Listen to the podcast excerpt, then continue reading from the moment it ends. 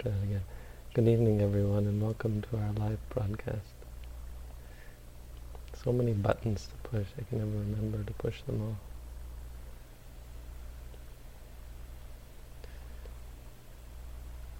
Tonight we're looking at Anguttara Nikaya Book of Fours, Sutta 37. Another one of my teacher's favorites. It's nice to go through these and find the ones that he used to teach, or perhaps still even teaches, though not as frequently. The Aparihaniya Dhamma. Aparihaniya Dhamma. These are Dhammas that... Actually, I'm not sure if this was one of them he used to teach. Anyway.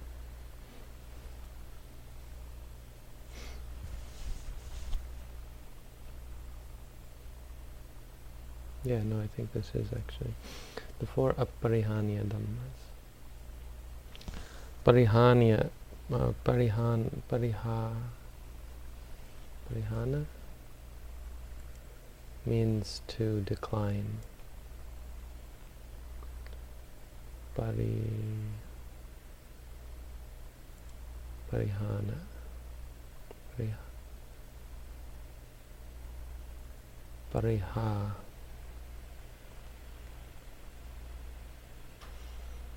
Means decrease.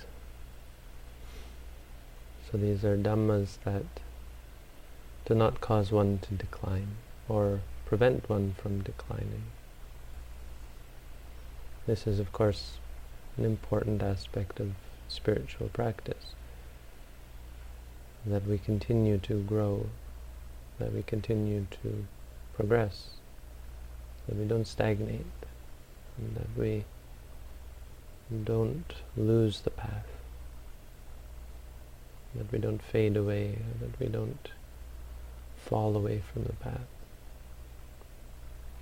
It's very easy to become discouraged and to lose our way through doubt or distraction, through attachment to worldly pleasures and so on.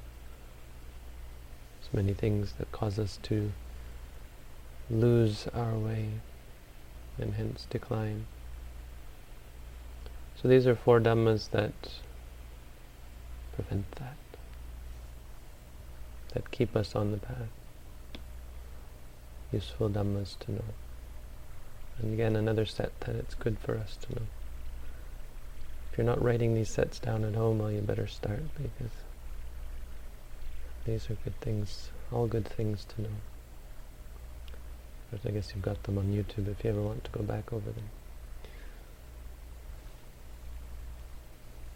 So what are the four? Oh, and not only that, the Buddha said, Nibbana Santike. Nibbana Santike. Nibbana Seva Santike. And not only that, one is verily in the presence of Nibbana, or in the neighborhood, or close, close to freedom uh, in the if one actually accomplishes these, not only does one not fade away, but one is on the doorstep of true freedom from suffering. So what are these for? Katame. Number one, Sila Sampanno. One is accomplished in ethics or ethical behavior, morality, accomplished in their abstention from unwholesome activities. Number two, Indriye Sugutta Dwaro Hoti. They are they are people who they are ones who guard the doors of the senses. Whose doors, uh, whose the doors of the senses are guarded. Number three, bojane matanyu, matanyuhoti. They are those who know moderation in regards to food.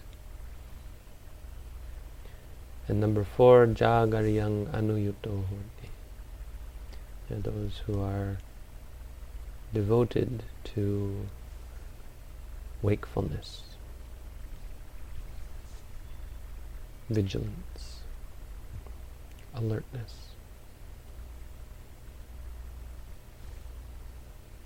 These four are the four aparihanya dhamma. You accomplish these, it's another way of saying, another way of looking at the path. And another set that describes the factors that protect you. So what does it mean to be virtuous? Well, it means to, basically to, generally means to keep rules. To refrain from those actions and speech that are immoral. In a worldly sense, on the most coarse level, it means not killing, stealing, cheating, lying, taking drugs and alcohol, that kind of thing.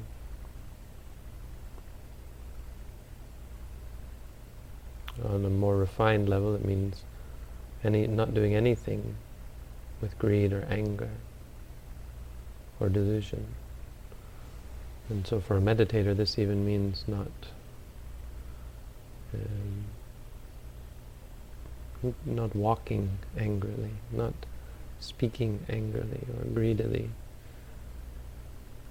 not letting our, our actions or our speech become unguarded.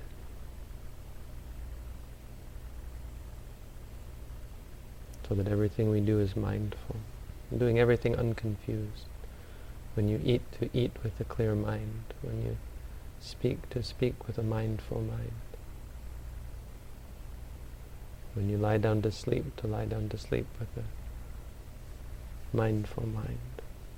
A mind that is clear and alert and remembers itself. A mind that is in the present moment.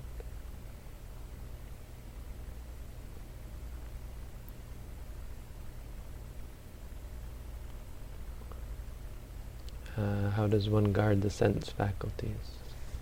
What does it mean to guard your, the doors of the senses? Again, we've been over this one many times, but it means we let seeing be seeing. It doesn't have anything to do with preventing yourself from seeing certain things, because the things that you see are not the problem. Whether you see something beautiful or you see something ugly, it's the mind that causes the attachment or aversion. And so you don't get caught up in the particulars. Seeing is just seeing. Hearing is just hearing. Sensing is all just sensing. All the senses. Even thinking is just thinking. Because without that, that's how the mind gets into trouble. If we leave the mind unguarded, the Buddha says, bad unwholesome states of longing and dejection might very well invade the mind and take it over. And so we guard we guard not against seeing or hearing or smelling. We guard against the particulars, against judging.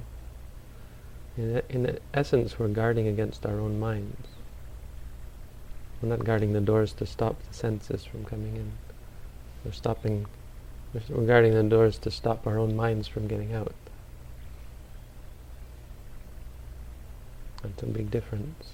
Because normally we want to stop things from getting in. We want to stop seeing or hearing. We think the answer is to just avoid certain experiences.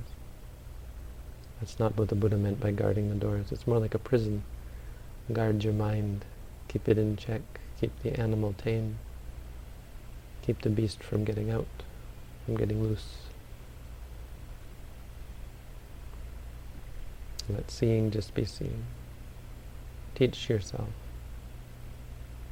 Teach yourself how to see things just as they are. Number three, moderation in eating. Again, here we see how important food is in the Buddha's estimation. That uh, the practice of eating is a very big part of our life. It's the one thing that we require to live, and it's our it's our illness. Hunger is our illness, and it's our the strongest attachment. It's the one thing we require. And so it easily becomes a, a object of abuse. We abuse food. We abuse our bodies with food. Eat too much. We don't eat enough. We eat poorly, unhealthily. We don't eat for the right purpose. We eat for amusement, intoxication, physical strength or beauty. But in fact, food is something very simple. It's a medicine that keeps us alive. If we don't eat it, we die, or at least very, get very sick. So that's all it's for. And when you start to think like that, you realize how little food and uh, how simple food you need. You simply need food to keep you alive. If you don't, you'll die. Okay. So I'll eat a little bit of food and that keeps me alive and now I can get on with my work. This is from the Buddha. This is one of the important practices. I mean, you could extra extrapolate this to all sorts of things. There's so many more things that we cling to, but food is really near the top, if not the top, of those things that we cling to. Or it's those one of those things that is so much a part of our lives that we must, we can't remove it from our lives. You can remove all the other things you're attached to when you go to do a meditation course, but food is one of the few things that you can't escape. So of all the things that we can't escape, it's probably the most significant in terms of cultivating attachment and aversion.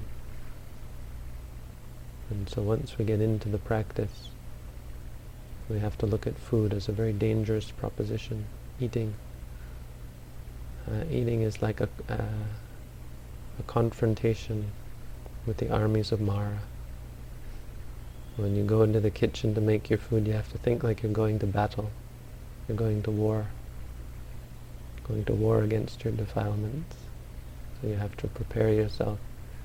You have to arm yourself. And you have to defend yourself.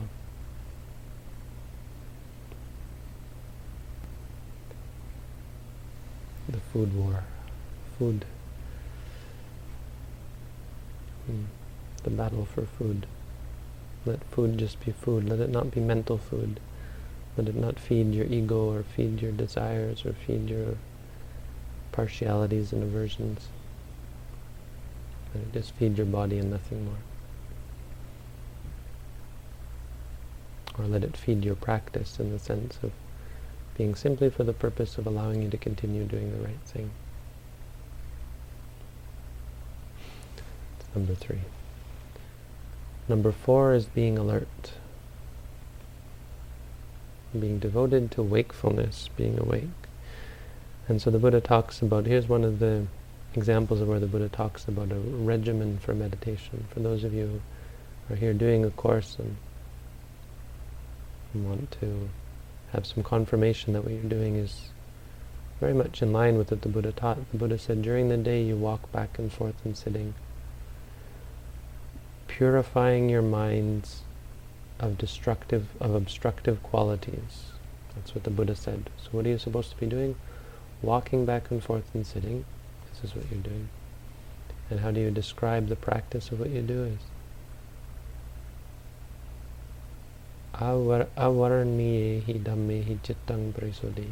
You purify your mind of obstructing qualities all the things that are causing you stress and conflict and friction and trouble. All of those you cleanse from your mind. And then in, as far as the night goes, you split the night up into three parts. And in the first part, you do the same. You walk back and forth and sit. So there's no variation here. In the second watch of the night, you lie down. So that's about four hours.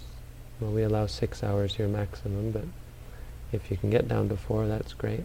Eventually we'd like you to get down to four, but all in good time. And when you do lie down, you lie down in a mindful posture, And rather than thinking about going to sleep, you actually think about awaking, awakening. So you keep in mind the time when you're going to wake up, and that's all you think about. As though making a, a, a concession, as though lying down is simply a, an admittance of your of the need to sleep, and that's all. There's no desire, no attachment. Your desire is to get up as soon as possible and go and practice.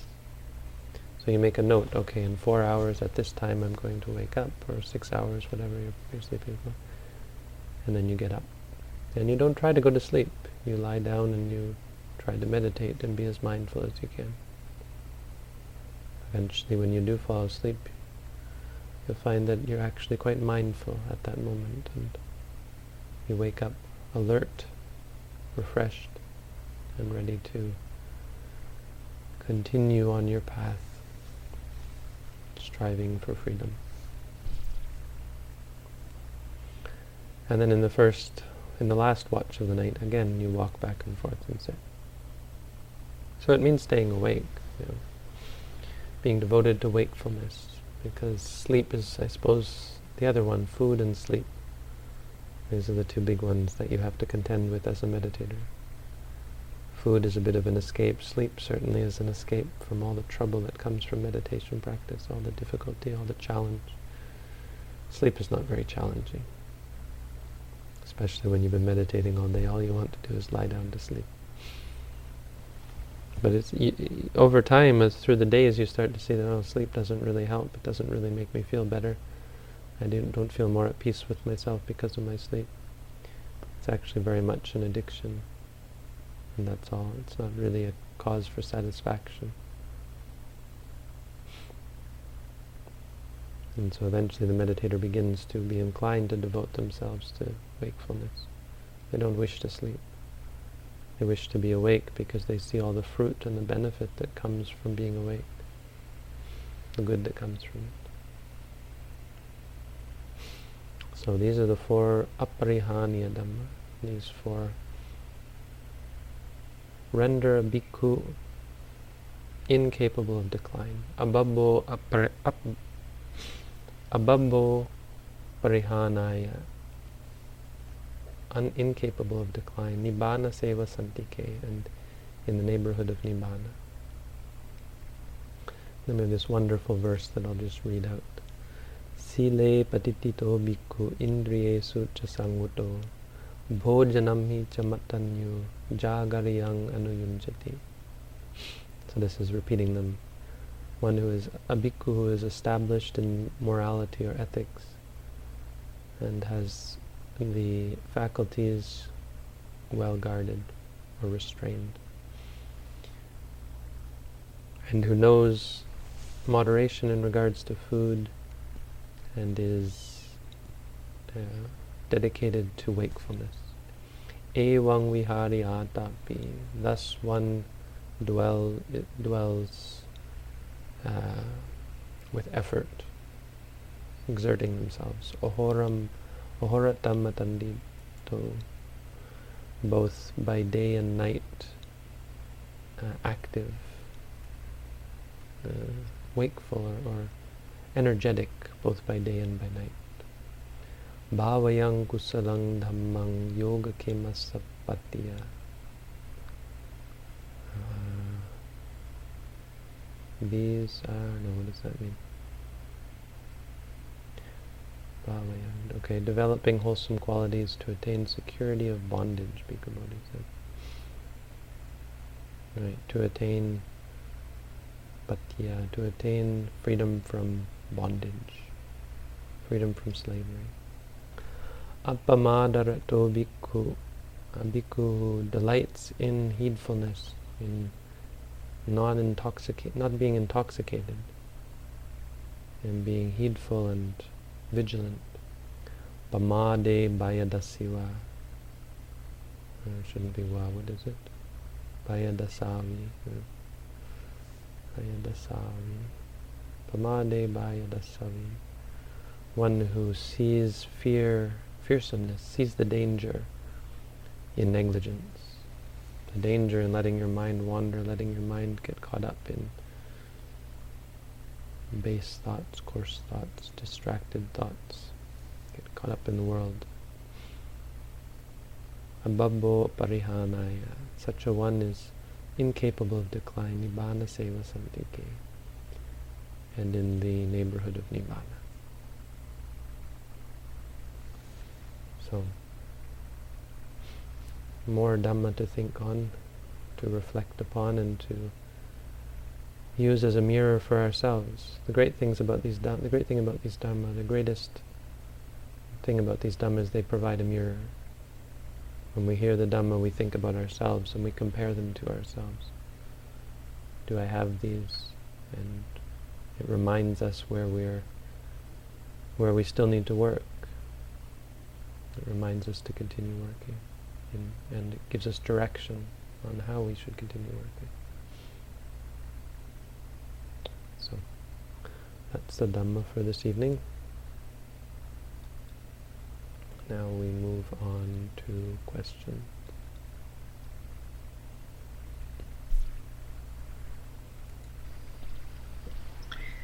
I've been meditating for seven months now because I'm not breathing properly using my stomach. I focus on my stomach rising and falling, letting it be as it is, without controlling the in and out breaths, noting the tension for what it is. After my 30 minutes, I feel great. My stomach is relaxed. There's no tension, no forcing of breath. But as the day continues, I feel the tension come back and I start hurting again. It's really confusing me. Do I always have to be mindful for this habit of forcing to disappear? How do I break this habit of forcing my breath at every time of the day, every moment? Mean, it's not exactly forcing. That's what it feels like, and everyone talks, complains about this. It's the stress, that your mind's inability to, and it's a lot of things. There's so much in there that's all compacted into this feeling of control, but it's it's really just a feeling of stress and tension. You can't, as it turns out, we can't watch something without obsessing over it, without having to um, uh, having to force or or uh, con- not control, but to regulate it and to make it stable. So the unpredictability of it, or the unpredictability of the unpredictability of the mind, causes us stress and tension, as we're sorely unequipped to deal with the true nature of, of, of reality, and so it causes us tension and stress. Now, absolutely, you're not. You know, this this isn't something to be avoided. This isn't something to be mm, fixed per se except that uh, it, it is the problem and the answer, the solution, is simply to see that it's a problem and to teach yourself to just to see more clearly what is exa what exactly is it that you're doing, to watch your behavior, and to slowly unlearn your behavior as a result. I mean, you unlearn it because you start to see that it's causing you suffering. That's what you're starting to see. But this is very much a part of who you are. It's it's it's all based on your habits of behavior in your life. You know? So when given a simple exercise like watching your breath, you get to see all about what you do wrong when you when you're given such an exercise or such a an object of focus. The breath is a great is therefore a, the stomach is therefore a great teacher to us because it allows us to see what we do to ourselves when uh, you know when, whenever we apply our mind to something. If you can apply your mind and the breath is just going naturally as it is without any stress or suffering, then you can see that your mind is, is well able, your mind is in a good state, because when you put your mind to something, it applies it peacefully.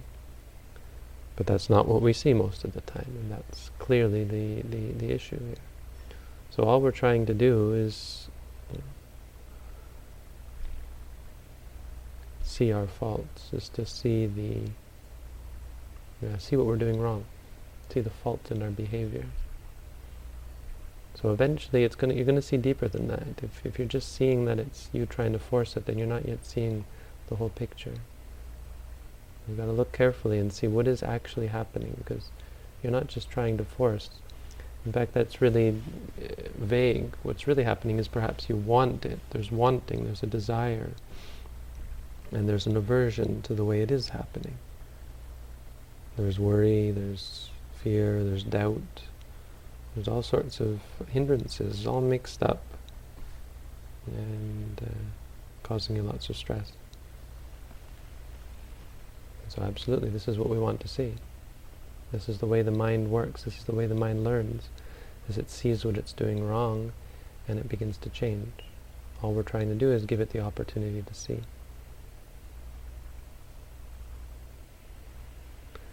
But you don't break habits. You just unlearn them. If you could break habits, it would be more control and force. And the fact that you're asking that is a good indication uh, something I can point out to you that you're the kind of person, as most of us are, who wants to try and fix things, control things, be in charge. And that's probably what's causing you stress with the stomach, because you're trying to fix and control it. So until you can give up the need to try and fix your, your fixing, you're always going to be trying to fixing everything. And, and, until you stop trying to control your controlling, you're never going to be an uncontrol. You're never going to be a person who doesn't control doesn't try to control things.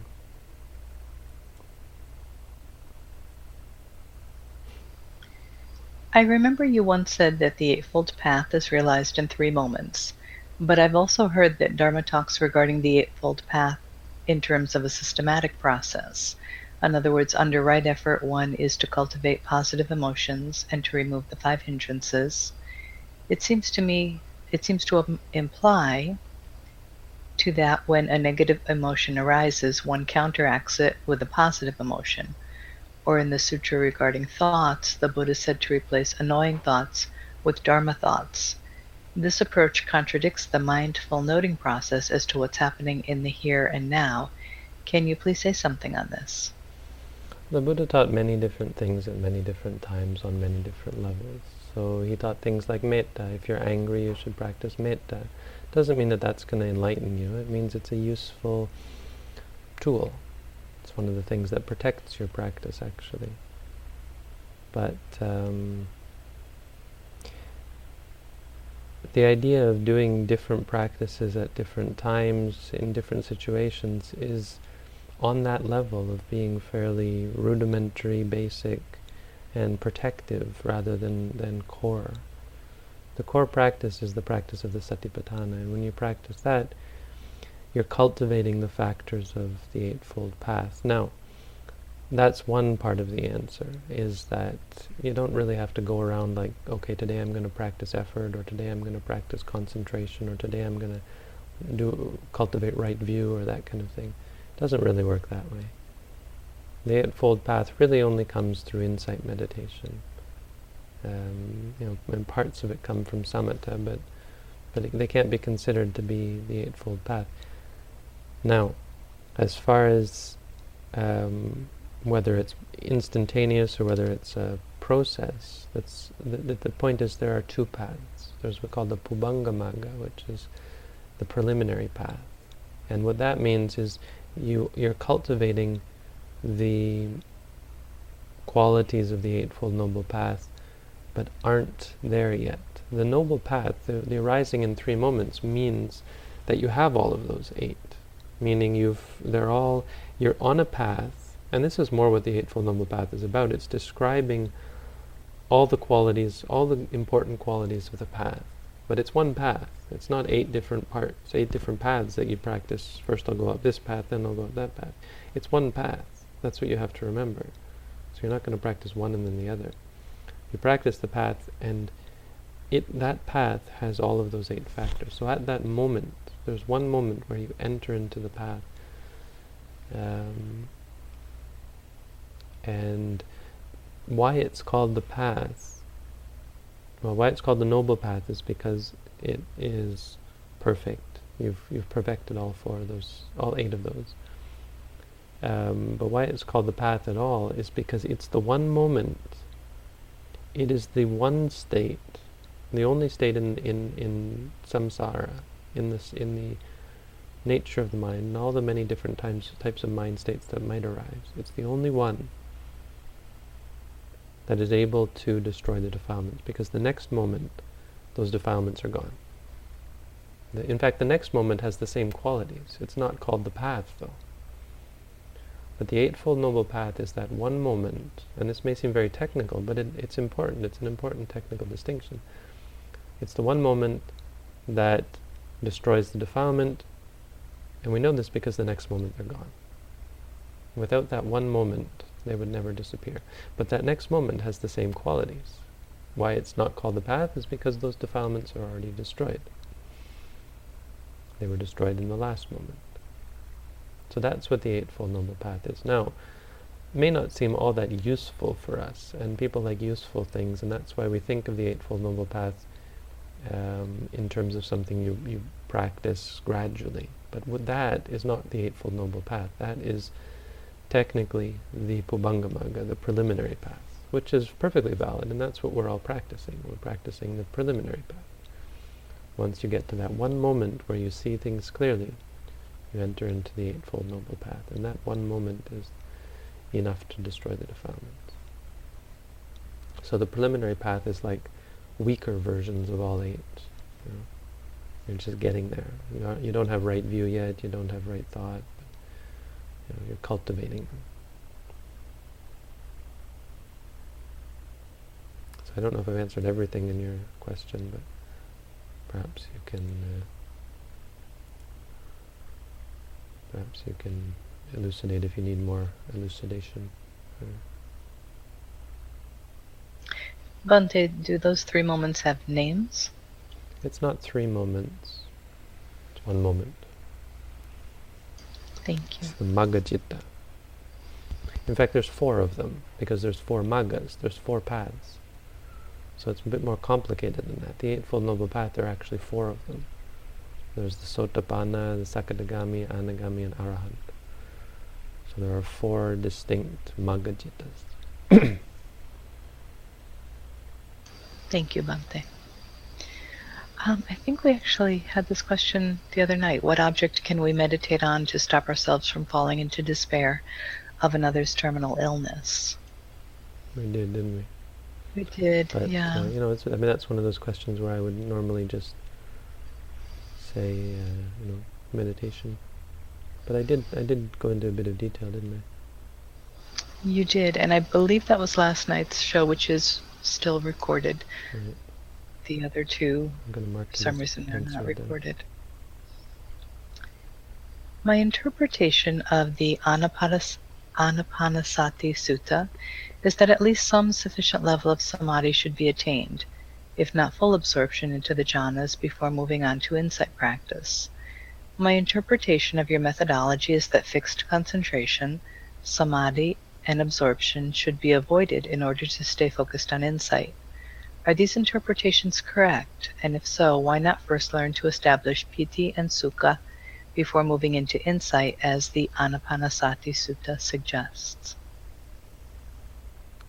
You should never, you should never, um, I think this really goes without, uh, it should go without saying that you should never define Buddhism by what one sutta says. So you're saying, based on the interpretation of the Anapanasati, is that you should do A or you should do X. Well, okay, maybe, first of all, we could say maybe according to the Anapanasati Sutta. But that's not the only thing the Buddha taught. It's not the only way that the Buddha taught. The Anapanasati is just one sutta, and it's one way of looking at things. The Anapanasati Sutta describes the practice of someone who, who cultivates samatha first and then vipassana. It's probably the most common way the Buddha taught. But it's not the only way he taught. And many times he would just teach insight meditation. But the point is that eventually you have to come out of jhana, no matter what. You have to come out of your absorption and look at reality as impermanent, unsatisfying, and uncontrollable. There's no question, if you know even a moderate amount of the teachings of the Buddha, that one has to see impermanent suffering and non-self. You can't see that practicing samatha. The samatha jhanas don't allow for it. They can't. They're absorbed on a concept.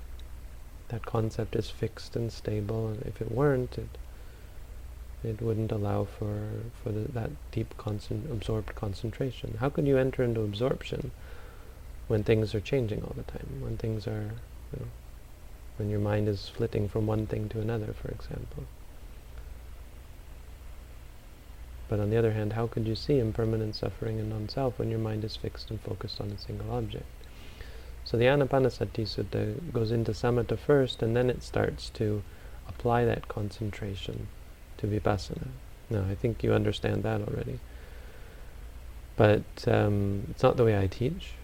You know, the way we teach is another way, which is still very much in line with the Buddha's teaching, because the Buddha never really said what you. Well, he never he, he never required the entering into the samatha jhanas, and you know that's a complex point to argue, but it's it's quite backed up quite well by both the suttas and the commentaries. Um, and we always turn, well, there's a few suttas that we turn to for that, but whatever. Let's not be dogmatic either way. Um, and so the way we teach, or yeah, the way we teach is to um, cultivate concentration, sure, but with a focus on mindfulness. We follow the Satipatthana Sutta, which also has Anapanasati in there, sure but uh, is much more focused on things like walking, and, you know, and pain, and mind states, and emotions, and senses. It's got everything in there. It's the focus on reality as the object of your meditation. Um, so, fixed con- I, I, I do not say fixed concentration, samadhi, and absorption should be avoided, but I do say that they have to eventually be left behind. So it's not that they should be avoided, but it's just a shifting of focus. So rather than trying to absorb the mind, you try to see things clearly. And that's everything, arising and ceasing. So that as to your actual question, um, if you want to establish piti and sukha, by all means, go for it. I have no qualms or no no problem with you doing that. I'll be here if you ever want to come and practice vipassana.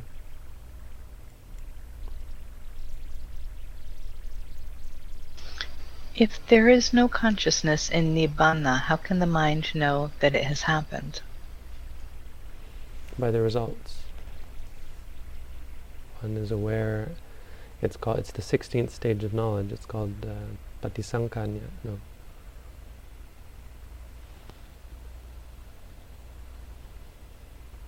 no, what's it called?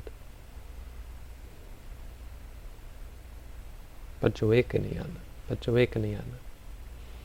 Paccavekkhana means you reflect.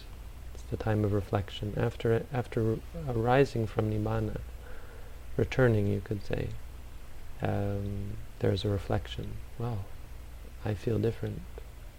I'm, I'm free from something happened. Something quite profound happened and I'm free from certain defilements. And so you know five things. You you become aware of the path that you followed, the fruit, the uh, you become aware of you become you reflect and you reflect on five things. You reflect on the path. Oh, what happened there? What happened to cause that? What was it that caused that experience? The fruit. There was an experience. The cessation. Uh, the third is you reflect on nibbana there was nothing, no, no, no arising whatsoever. Um, which, which is, you know, like reflecting on some on a non-experience because there was no, no ari- arisen experience, but something definitely happened. It, it seems in, intellectually, it seems like nothing, but you certainly are aware that something happened, even though there's no memory or, or of that. And four, you're aware of that. You reflect upon defilements that have been cut off, and five, you reflect upon the defilements that are remaining. Now that fifth one, of course, doesn't occur for an arahant, but for all the others, for sotapanna, sakadagami, and anagami, there is that kind of reflection. And that's what that's what what will happen after you reflect.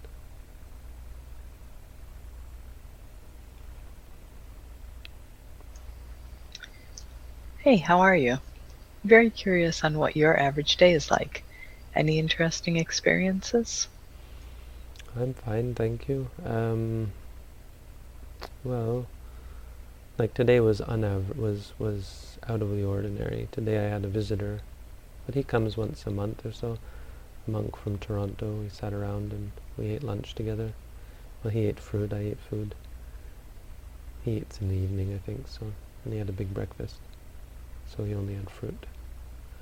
Uh, we talked for quite a while, and then we went to the food bank because he was delivering food to the kids' food bank nearby.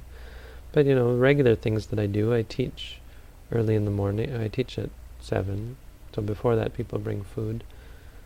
Um, and I teach in the evening, and I teach at night, and I answer emails, some, not most.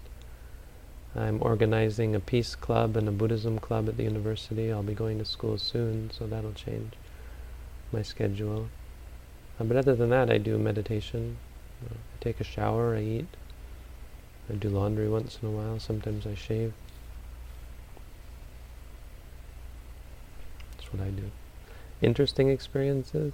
I don't know. Every experience is to some extent interesting.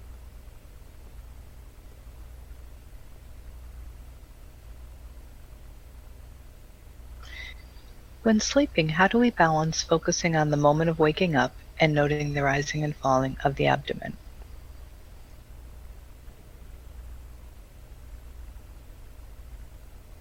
Yeah, I don't think you need to be obsessively re- repeating it in your mind. You just, before you, when you do lie down, you make a determination that you're going to wake up at a certain time. I'm not convinced that you should actually lie there thinking about when you're waking up, because that's thinking about the future, right? Not really useful. I would say do that and then meditate to sleep. It's of course mu- seems it's much much more doable. Oops, Oop, I deleted the wrong one. Did you see that one that I just deleted? Or I don't think so. okay, I'm gonna go back to it. We got an answered tab. Okay. Um, oh no. Oh, hey, they're not in order. The answered ones are not in order. Oh, yeah, they right. seemed. Um, They're going according to how many. We should see if we can get the answered ones to go in order of when they were asked.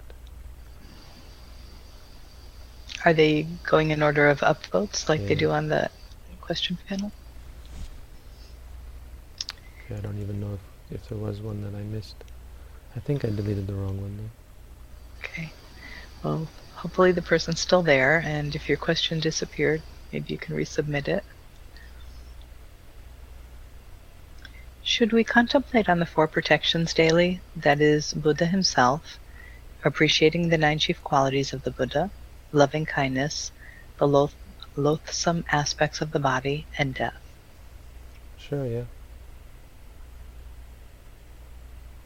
I mean, that's a lot of what evening and morning chanting is about. Except it becomes very ritualistic, so you might want to make it a little more meaningful. But yeah, those are all good things. How do you deal with sleepiness during the midday? You note it? Or do walking meditation.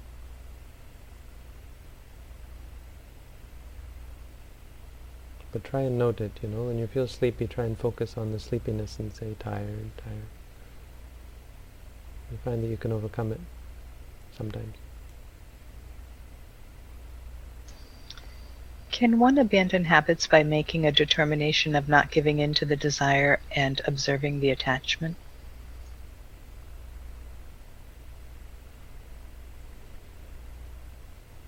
Well, you only abandon habits when you start to see that they're useless.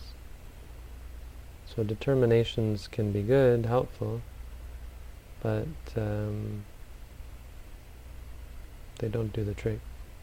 They don't help you abandon habits. They don't cause you to abandon habits. The only thing that causes you to abandon habits is clear sight, seeing things clearly as they are, because that helps you see that those habits are useless.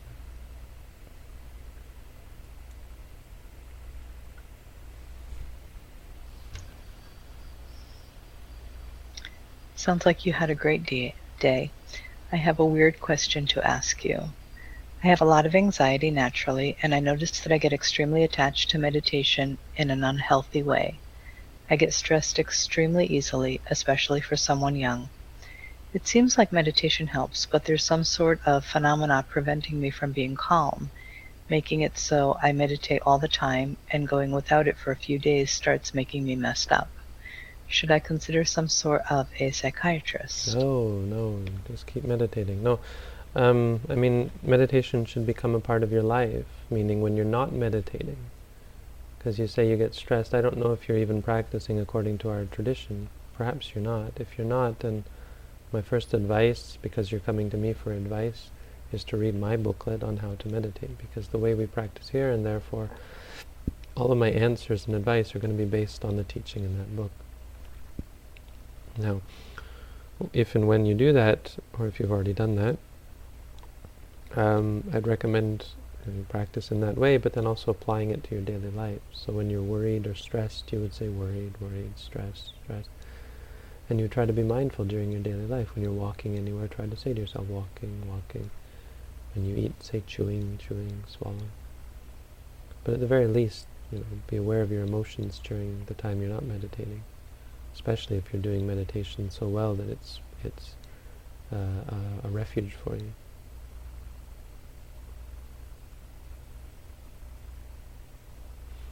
The other thing is perhaps not be so obsessed with being calm, and you have to learn to meditate on the calm by saying to yourself, calm, calm, so that you don't get attached to it.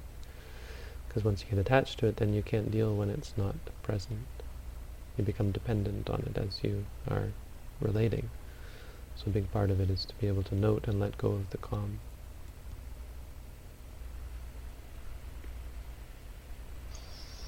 Sometimes when I meditate, I start to get a really strong terror. I start to think that nibbana is actually complete suffering and that I should stop practicing. How should I deal with this? It's quite overwhelming. You know, you say afraid, afraid.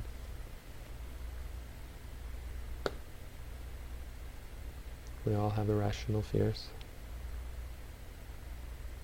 Just learn to note them.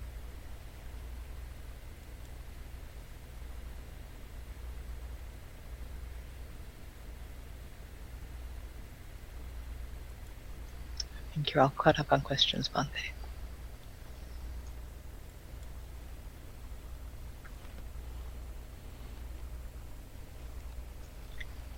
Now you're not. What is your greatest struggle as a meditator? Yeah, sorry, I'm not going to answer questions about myself. You got one in there about my day. I'll, I'll go that far and tell you what I do during the day, but nope. Sorry. Rule number three, no questions about me.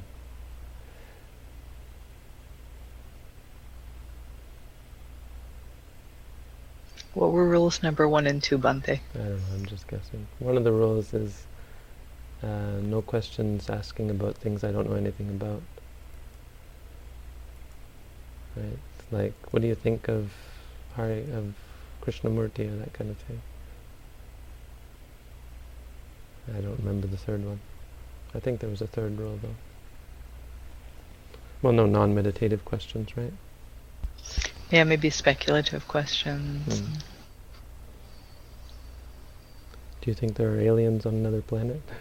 kind of Sorry, you're asking the wrong dude.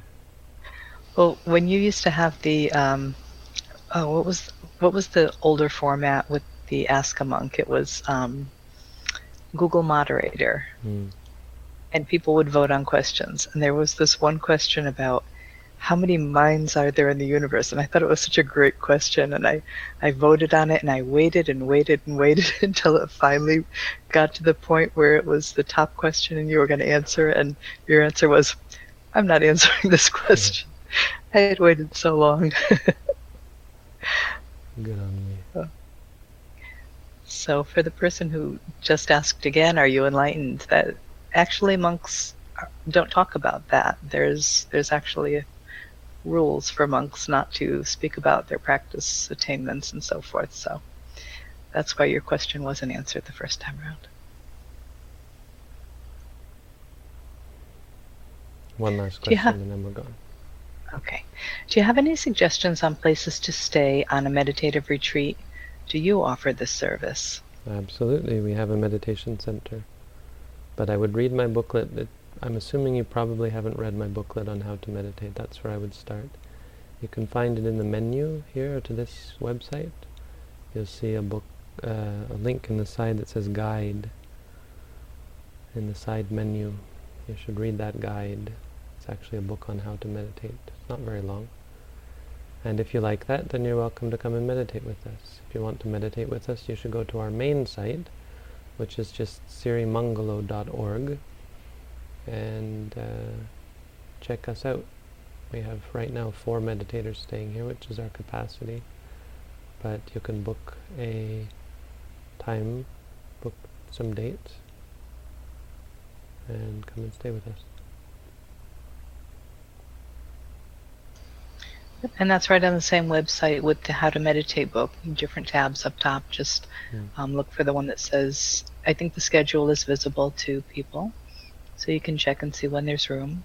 And then there's a another tab that says Apply to Meditate. Okay. Well, that's all for tonight. Thank you all for tuning in. Thanks, Robin, for your help. Have a good night, everyone. Thank you, Bhante. Good night.